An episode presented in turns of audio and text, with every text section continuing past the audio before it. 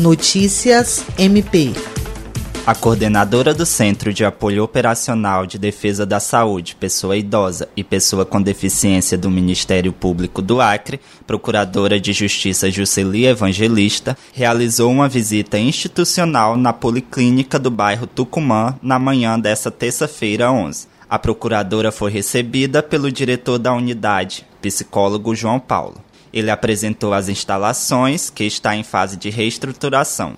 De acordo com João Paulo, sua gestão tem buscado parcerias com instituições e empresas para auxiliar na reforma e aprimorar os serviços que atualmente são disponibilizados, como a cirurgia de vasectomia e atendimento pediátrico.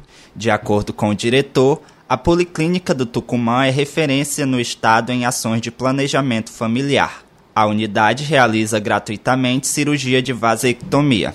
Dentro das ações de planejamento familiar da unidade, está também a inserção de DIL, dispositivo ultraiterino, além de orientação quanto a métodos contraceptivos para mulheres. Hudson Menezes, para a Agência de Notícia do Ministério Público do Estado do Acre.